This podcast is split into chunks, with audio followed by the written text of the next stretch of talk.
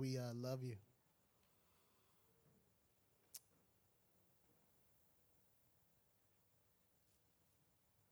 We are your people the sheep of your pasture.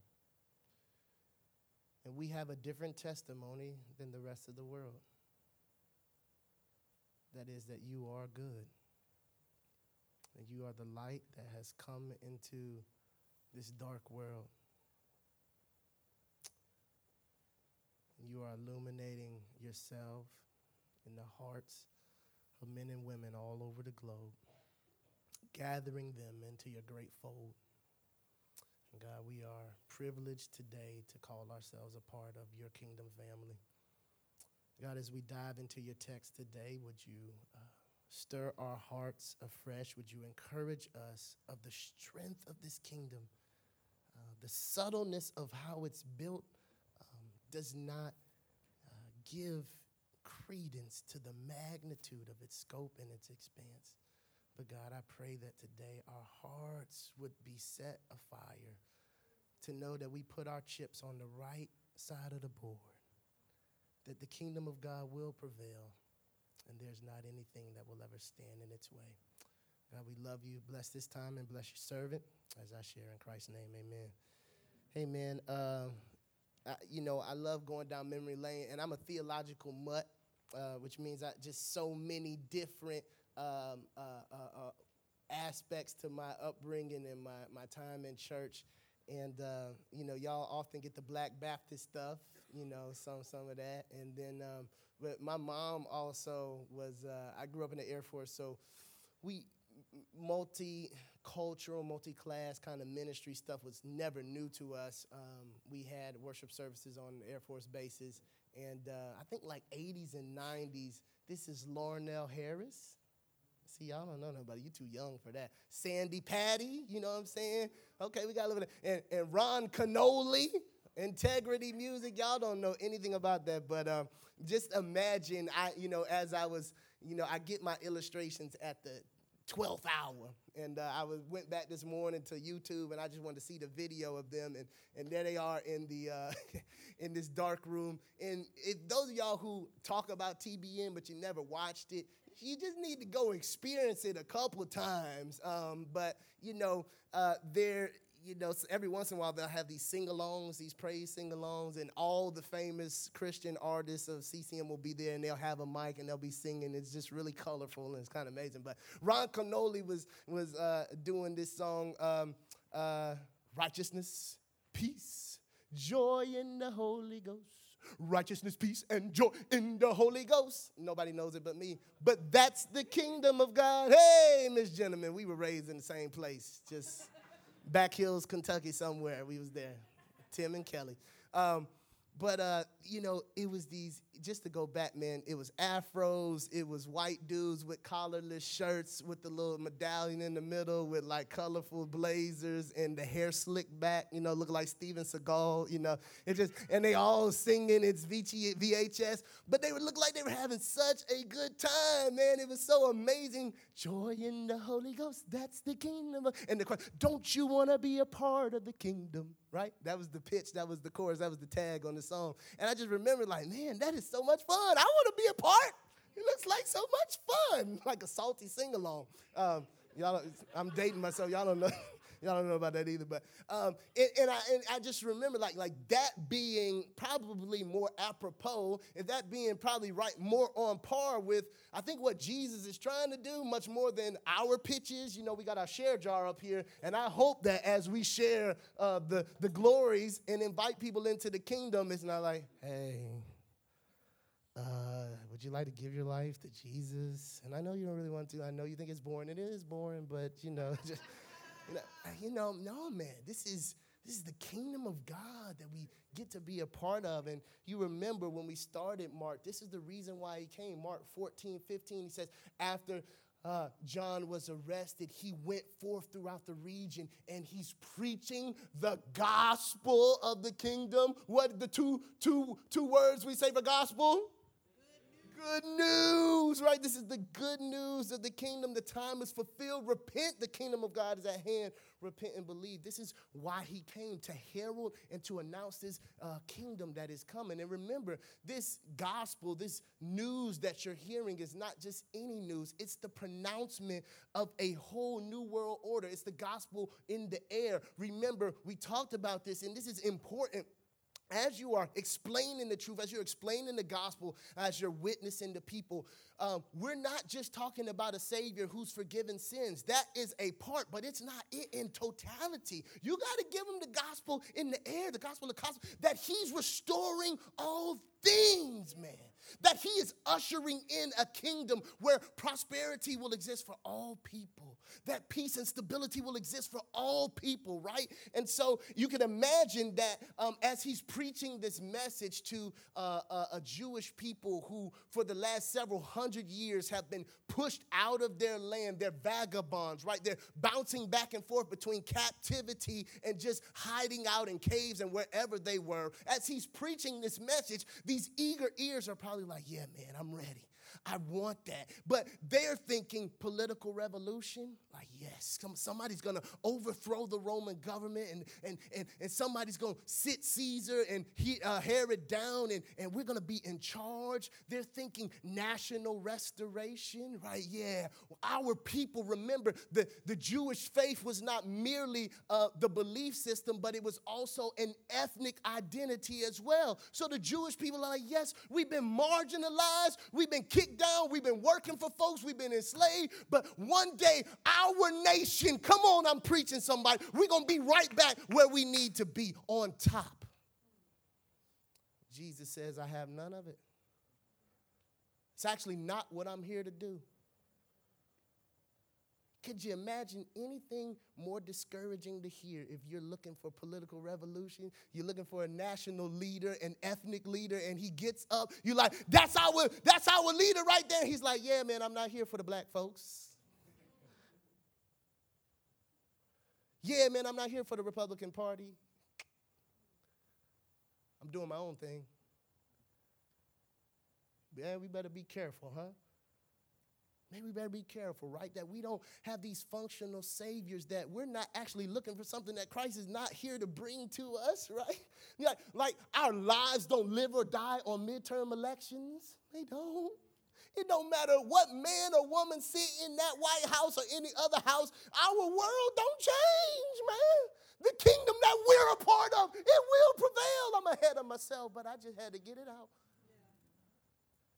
Man, I kind of was a little shaky sometimes when I get the, man, you seen Wakanda? I was like, yeah, I love it, love it, love it, I love it. But yeah, let's be careful. You know, even as we are dreaming and fantasizing about Wakanda, I, I understand why you're grabbing a hold to it, and you don't really know that you're actually not looking for Wakanda. You're looking for the, ooh, you're looking for the city whose maker and builder is God, actually. See, it just gave you a little, it gave you a little taste, right? But you don't actually, we don't want Wakanda. Ooh, we want that. The streets paved with gold. And so you can imagine as Jesus is trying to usher this thing in, people are just confused. This is a total paradigm shift for them. And so the best way that he could help them understand the kingdom that he would bring, he said, Man, let me just, it's like this. You know, you ever, you know, I'm looking at Chris and I can imagine him talking to Bubba and, and Sid, and then it's like, you know, they're trying to figure out, oh man, what, and, and, and, and, and he's just like, well, no, no. It's just like this. He starts telling a parable. The best way I could describe it to you is just make it metaphor analogous to something, right? And so this is what we see Jesus doing. He employs this uh, technique called parables, and uh, he's going to unleash those on his hearers. And what we will see today is God is going to use the truth that is received by faith to mysteriously, magically it's the best word I could find. Build his kingdom. God's going to use the truth that is received by faith to mysteriously, magically build his kingdom. Maybe I'd use supernaturally now that I have a chance to think about it. so uh, remember, these parables that we're seeing here in Mark 4, um, they're used in all of the synoptics, which are Matthew, Mark, and Luke. And the other gospel is? There you go, you're on it, right? So all of these uh, parables are included, um, but uh, the, Matthew's account, he's got them scattered across all of his book, right?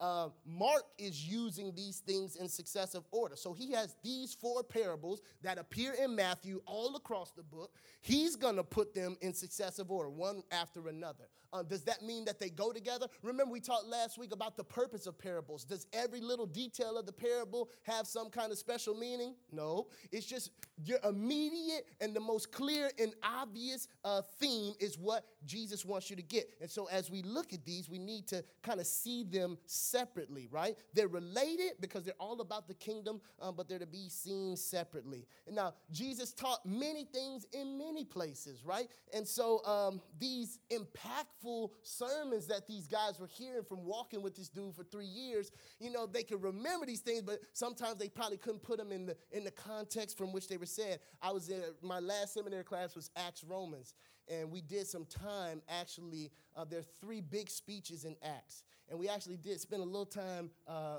uh, parsing out what is faithful speech writing in Acts? What would that have looked like, right? There's no beat writers, there's nobody standing there at the press conference like, Jesus, can you repeat that, what you just said? Like, you don't have a press room, no pressers, there's no live tweeting. And so, what would, what would a faithful recording of that, uh, of that sermon have been, right?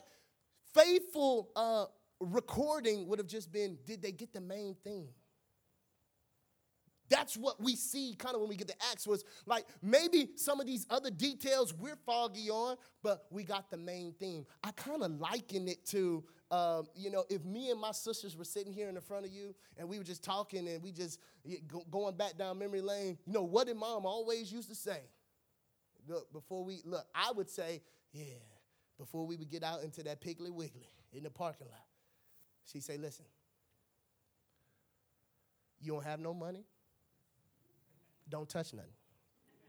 See with your eyes, not with your hands.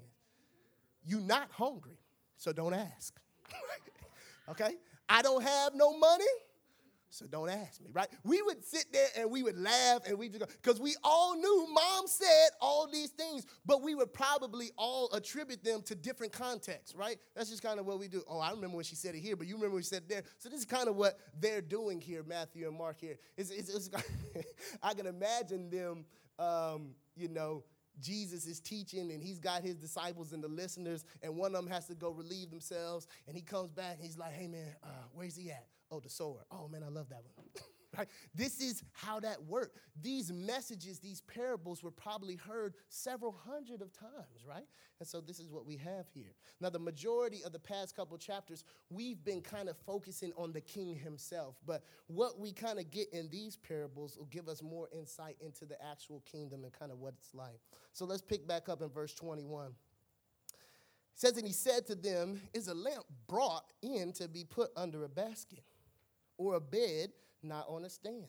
For nothing is hidden except to be made manifest, nor is anything secret except to come to the life. Everybody say the purpose of truth. Now, that that that uh, verse is a lamp, is a lamp brought in to be under a basket. That's best going to be transliterated um, with a definite article. Like the original Greek um, has uh, the in it and not a a in it, right? Did I do that right, teachers? Did I right? So actually, that's going to read not is a lamp brought in, but does the lamp come in order to be put under a basket, which changes everything. This is not just generally talking about a light, but what? The light. And the light um, is Christ. Jesus is speaking about the light that is coming to the world, namely Himself, that, that is uh, the breakthrough of the kingdom of God. A lamp, um, if you know anything about illumination in your house, you don't put the lamp in the closet. The purpose of the lamp is to illuminate. So you put it where you can maximize the light that it gets, right? You don't learn these things, husbands, until your bachelor pad gets transformed by your sweet, lovely, Christ filled wife. Don't put it there. Why? I mean, I've never seen more space created out of like 400 square feet. Then when Gina came, it was just like I had fridges next to couches and microwaves next to TVs. It just, you know, it was efficient for me. I could play my game and warm up my hot pocket at the same time. I didn't have to stop, uh, uh, um, um, right? But, you know, thank God for holy matrimony. And it's like, oh man, you know, I can't, I actually have to walk to the microwave, but it feels better in here. I ain't not gonna lie. There's more space. I'm not stepping on stuff, right? So we praise God for it, right? Um, so this little light of mine, you know we've sung it. What you gonna do with your little light? I'm gonna let it shine, right? Now this is so. I hate that such a hard truth is kind of uh, uh, just maybe veiled by such a sweet little song, but this is hard. this little light of mine. You're like, yes, I'm going to let it shine. You're like, oh. What does that actually mean?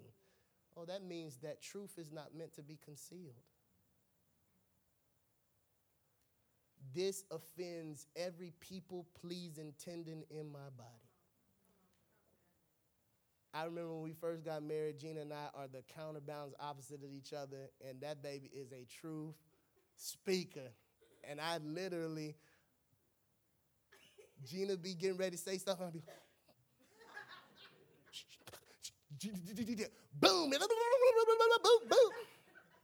Dang. I'm so grateful to her for teaching me how to reject passivity, literally. It's just times where you just have to swallow it and you have to say the truth. But there's no convenient time to tell it, is it, y'all? This is hard, man. And and, and essentially, I, I got ahead of myself, but I'll, I'll, dive in. You know, we, we, we talk about Luther and those 95 theses and nailing it, and we've made it some kind of fairy tale. But all I could tell you about the rest of that brother's life is hiding, other places, scared, in front of councils. This is not convenient. Uh, one of the commentaries I was reading about um, Galileo and Copernicus. Copernicus, through his study, said, Oh man, I don't actually think, I think I've seen that, oh, the earth is, uh, uh, the sun is not revolving around the earth. The earth is not the center of the universe. So he wrote about it. The Holy Roman Catholic Church got wind of it and they said, You better recant it. He recanted it. You're right. I didn't see that correctly. Galileo picks it back up. He's like, Oh no, I think Copernicus was on to something, right? Oh, Holy Roman Catholic Church put a little press, put a little lean on them, say, okay, I'm gonna recant that thing too. I didn't see what I just thought I saw. Right? Actually, some some very strong religious leaders who we hold dear actually rebuked him, right? But the truth stands, doesn't it? Truth stands, but it's never a convenient time to say it and to speak it. We spent, I especially, a lot of hours in prayer for some of our brothers and sisters in the, in the, in the household of faith. The Methodist Church, a very, very impactful and pivotal vote this week. They had an emergency council to figure out how they were going to handle same sex issues. Now, let me just tell you, as our church, so you don't have to figure out where we stand that the truth of the matter is, especially in our uh, LGBT and Q community, there's probably not a more misunderstood group of people on the face of the planet. I'll be the first to tell you that. I'll be the first to tell you that the church people I know of love have abused, humiliated that crowd of people, um, and distinguished them from the rest of broken and sinful humanity in ways that I just think are utterly embarrassing. There are people in this audience, in our community, from the beginning of our plant in this church who identify, who are same sex attracted, who are worshiping with us, and they will always be welcome and free to do that. I will also say this, though. We will never marry anyone same sex attracted. Won't do it. We won't have same sex weddings here because we believe in the sanctity of the scripture. That I have to hold the sanctity of manhood and womanhood, and I have to hold the fact that every broken, the adulterer, the, the, the murderer, the, the lazy husband, the all sinners, I got to hold them as made in the image of God, but I got to hold these two things together. I'm not going to put one at the other, and I'm not going to lean one over the other. And I know that may have just said, this, this ain't my church. But we love you. I love you. You'll never be able to walk out this room and say, man, those people hate us. No, we told you. We'll take it. But I'm not worried about being on the right side of history. I want to be on the right side of truth. I got a God to answer to. They could take whatever status they want to. We could have several people walking in and out of this church. But when we signed up for the kingdom of God, the primary principle that we agreed to was God is right. He's just right. And whatever my way is, it has to be subordinated to his. That, that is so conflicting in my heart. Even as we wrestled this week with our sister's passing, Gina was trying to literally minister to me as I'm trying to minister to other folks, but my, my mind did not want to bank on God's sovereignty, that He knew what was going on, that He had all things worked out for the good of those. I didn't want to hear it.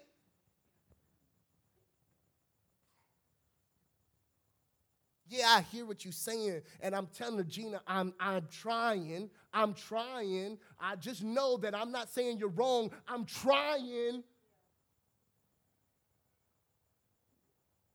And I think if you're walking with Christ, that's what it really looks like. There's a whole bunch of arguments you have because both of you can't be right. Well, I think this, God. I think it's time for me to get a new house. No, it's not. I think it's a new job. Nope. Raise your hand if you and God had a couple arguments this week. I got some things I'm ready for, Lord. No, it's not. Essentially, what I'm saying while I'm tearing my time up is that the church has to be about revealing the light moving any of the obstructions out of its way, right?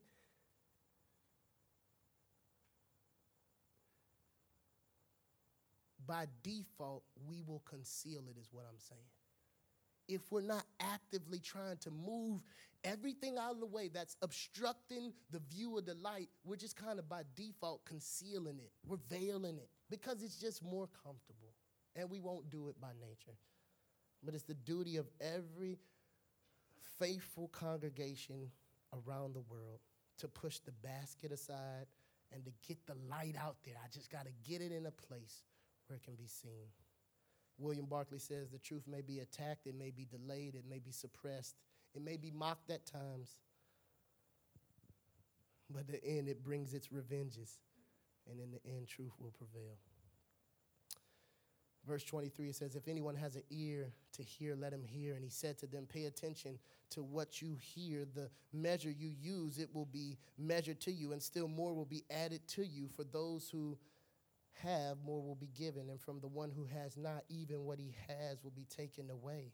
The word measure in the passage it refers to the attitude with which the word of God is just being received, right? If the hearer embraces Jesus' message of the kingdom in a rich and a profound way, then you get more. That is, God will take a residence in your heart, right? If you and, and give increased understanding and blessing. The paradox is this that the one who welcomes God will be given more of God the one who rejects God is obstinate, depending on his own resources. What little bit he has gets taken away. It's kind of just a reinforcement of the parable of the sower. The stony ground, you get it taken up. The ones whose heart receive, you get the, the benefit of yielding 30, 60, and some 100 fold. Um, we know this, right? We've seen this in our own life, right? Uh, if knowledge doesn't kind of stand still, either you're gaining or you're losing, right? Uh, you notice about your pursuit of the new year to get stronger. if you don't keep going, the little bit you did progress you did make, it goes back the other way, right? That's just kind of how it works, right? Uh, you've, you've been the person who's been able to say to the young kid, yeah, man, I remember when I, I was, I used to dunk. What happened? Well, uh, right? I used to have all this memorized. Well, what happened? Well, right? With the kingdom of God, with the truth that you hear, if you continue to receive, your capacity increases. When you stop receiving, your capacity shrivels up.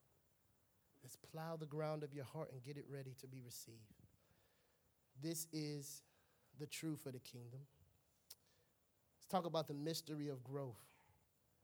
Verse 26, and he said, The kingdom of God is as if a man should scatter seed on the ground. He sleeps and rises night and day, and the seed sprouts and grows. He knows not how. The earth produces by itself the first the blade, then the ear, then the full grain in the ear. But when the grain is ripe, at once he puts in the sickle because the harvest has come. Let me just briefly touch this. I think it's a simple principle. I think it's important to your life right now. You just simply need to forget about trying to see the fruit of everything that you're investing in immediately. It's just, this is what it is. This is how the kingdom works. Put it in, and uh, I can remember my grandmom saying, you know, she about to boil eggs, and then she, a watch pot never boil, right? It ain't doing nothing. Patience, Iago. Sorry, my, my Latin reference. Um, we're just the helpless farmer, man. Seed grows, and once that seed is out of our hand, what do we do? We gotta let God work. We gotta let Him work. And God does His work in the quiet recesses of our mind and in the dark of the night is when God does His work. When you're sleeping, He's moving. I don't know who needs to hear that today, but you'll see it later. You're sleeping, He never slumbers. He's at work in your life. 1 Corinthians 3 and 7. So neither the one who plants nor the one who waters is anything, but only God who makes things grow. The NLT just says it like this It's not important who does the planting or who does the watering. What's important is that God makes the seed grow. Now, there's several financial dudes in the room, and I imagine if you were sitting with them and you're getting ready to make some investments, you're sitting with some agent, some broker, uh, some advisor. Uh, at some point, the conversation gets to, well, what's my ROI? All right? What's the return on my investment for this seed that's growing? I think if I, you know, I remember, you know, Big Marshall? Y'all know Big Marshall, who, the elder from Second Press, who helps us? Uh, I remember, you know, we spent a lot of time together, and I was like, hey, Marshall. It's like, man, I got an extra $500 laying around. I said, I want to make a big investment. he said, Oh, no, Tim, I don't deal with those denominations. I don't deal with $500. I was like, Oh, man, what's wrong? My money not good for you, man? he deals in the tens and the thousands. Okay, then. So it's humbling, but, you know, I don't, I don't know what the return is uh, these days in the New York Stock Exchange and all those numbers. I'm not. I, I think I've heard if you were hitting 10%, you're probably pretty good, right? That's something worth spending your money on. Um, but what if you got hit with the 30? What if you got hit with the 60? What if you got hit with a hundredfold return on your blessing? This is what he's going to end these parables with. It's kind of how he started with the parable of the sower. It's like, hey, man, when it hits the ground, when my seed hits good soil, any Middle Eastern first century farmer would have been happy with a 10% yield. Jesus said, but no, 30, 60, 100. This is kind of how the kingdom grows. And this is it. Verse 30. And he said, With what can we compare the kingdom of God? Or what parable shall we use for it? Is it like it is like a grain of mustard seed, which is when it's sown on the ground, is the smallest of all the seeds on the earth. Yet when it is sown, it grows up and becomes larger than all the garden plants and puts out large branches so that the birds of the air can make nests in its shade. Let me just run it quick. The idea here is the mustard seed. It is one of the smallest seeds in all of uh, the Mediterranean, all of the world. Um, and, and, he's saying this kingdom, it will begin small and it will begin insignificant. There will be nothing comely or, or attractive about the way that the kingdom of God will be uh, begin. Nothing essentially emerges full grown. Let me just as a word of comfort, maybe advice and encouragement to parents. I know this is super duper important in my life right now. I don't believe the mysterious growth that Christ just talked about. I am like, why aren't my boys able to drive? Why can't they cook? Why can't they fold? Why can't they do the things that they need to do right now? Why they don't teach? Why they not mature? I'm ready for full grown human beings to live in my house. This is where my heart is not resting in what God's process is right now. I can just tell you right now. But what I'm telling you, parent who needs to hear what Tim Johnson needs to hear, nobody, nothing emerges full grown. This is not how it works. The guy you're discipling, he don't just hear it and start doing it. That's not how it works, man. This is hours. This is time. This is tears. It is frustration. It is at the end of your rope. This is the way the kingdom of God works. This is the way it's working in your life, I'm sure, right now. And what I love about this verse is as clearly it is pointing to the kingdom. Just all the things that the church is enduring, has endured, and is still surviving persecutions. If we are, if if if if we're correct, and Mark wrote this maybe 50, 60, right? The church is uh, either on the precipice or right in the middle of one of the worst persecutions they would have ever. Oh, come on, man. And as Mark's readers are reading this and they're hearing about a small mustard seed that one day the whole earth will come to rest on its branches, do you know how encouraging that is? As their homes are raided, as they're put to the stake, this is this means everything to them. Should mean everything to us that the kingdom of God cannot be stopped. It will not be stopped. They're trying to literally kill Christianity out of parts of Asia, but the underground church is growing.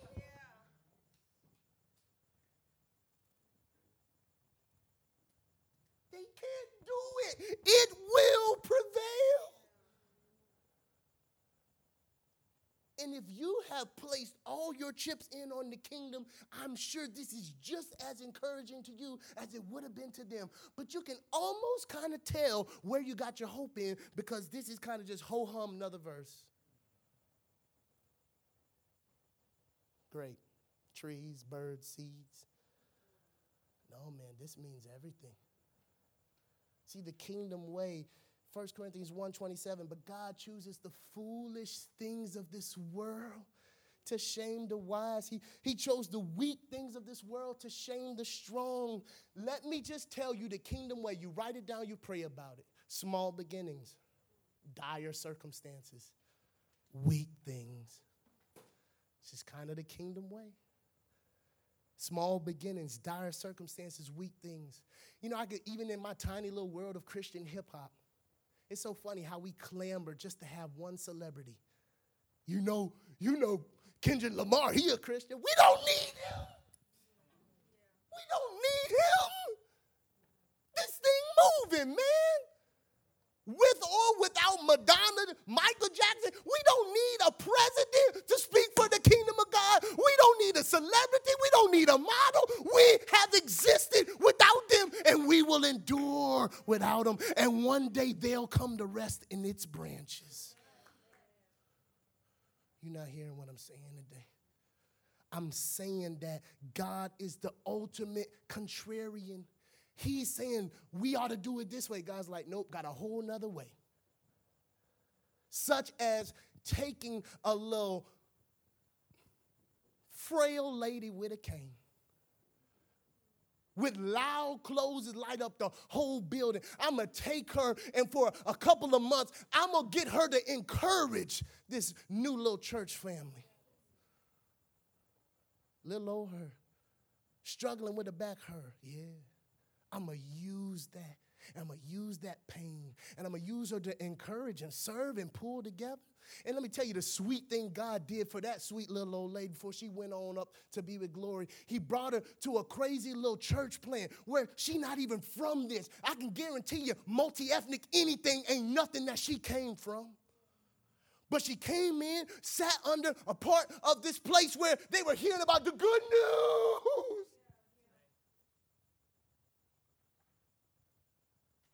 That one day she traded that cane in for a resurrected body. He gave her a little church that wasn't screaming about getting rich. He gave her a little church that wasn't screaming about your best life. He gave her a church that wasn't screaming about how you to enjoy everything right now. But he gave her a little church that told her, Second Corinthians, that though your outward body is wasting away, your inward man is being renewed day by day. Just gave her a little bit of something to hold on to. That one day you're going to trade your mortality for immortality, baby. I got a place prepared for you. Come on, man. He didn't leave her. He didn't just leave her by herself, but he was thoughtful. Come on, man. This is this is our way. This is all we have hope in. Daniel 4:10 says it like this. These are the visions I saw while I was lying in bed. I looked, and therefore before me stood a tree in the middle of the land its height was enormous. The tree grew large and strong. Its top touched the sky. It was visible to the ends of the earth. Its leaves were beautiful, its fruit abundant, and on it was food for all. Under it, wild animals found shelter, and the birds lived in its branches. From every creature was fed. This is this messianic tree this is the tree at the end of time that will either displace your little tree or it will be the place where you can find shelter. Let me close it this way. All this agricultural talk, God is both the harvester and the judge the gospel account says the wheat and the tares grow together. But he says at harvest time, verse 29, that he'll take the sickle and he'll start doing the separating. But I want to encourage you today that because Christ offered his body for you, you don't have to live in fear of the day of harvest, that you could receive this by faith and you could be in the tree with us. It is good news. Should have broke this up into maybe three parts, but I didn't. So what is this? Go study it on your own. What I want you to leave with, don't conceal the truth. Don't conceal it. Let the light shine. Preach it, receive it by faith. Be patient. Just be patient while the Lord does his work. Late in the midnight hour, God turns things around. And expect the harvest, man.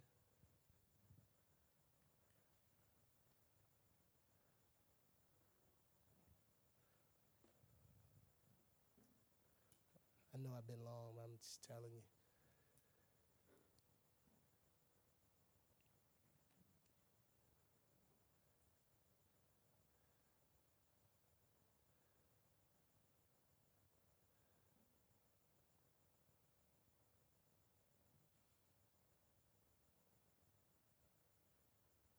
Where's your hope lying?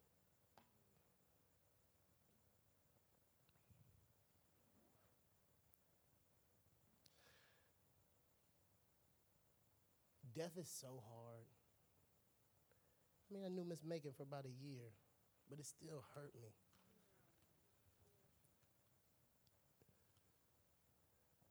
She was my friend.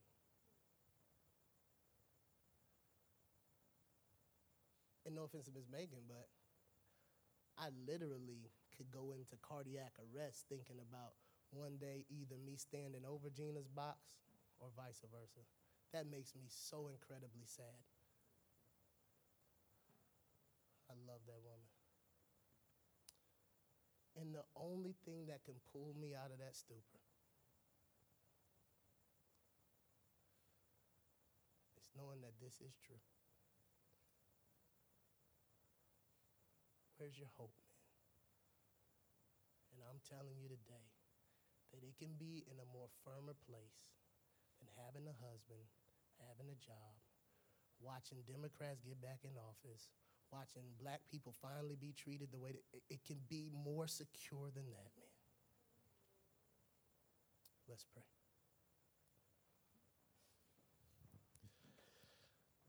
Lord, the time is far spent, but the truth, I hope, has not fallen on deaf ears and hard ground. That even in the mumble jumble of my rhetoric and words, that Lord, you've encouraged your people, that your faithful ones have found strength today, that your death in life means that they have a future waiting on them that blows their wildest imaginations. God, we pray that um, as we leave this place and never your presence, you give us strength and grace to run your race and to remember that you reign. In Christ's name, amen.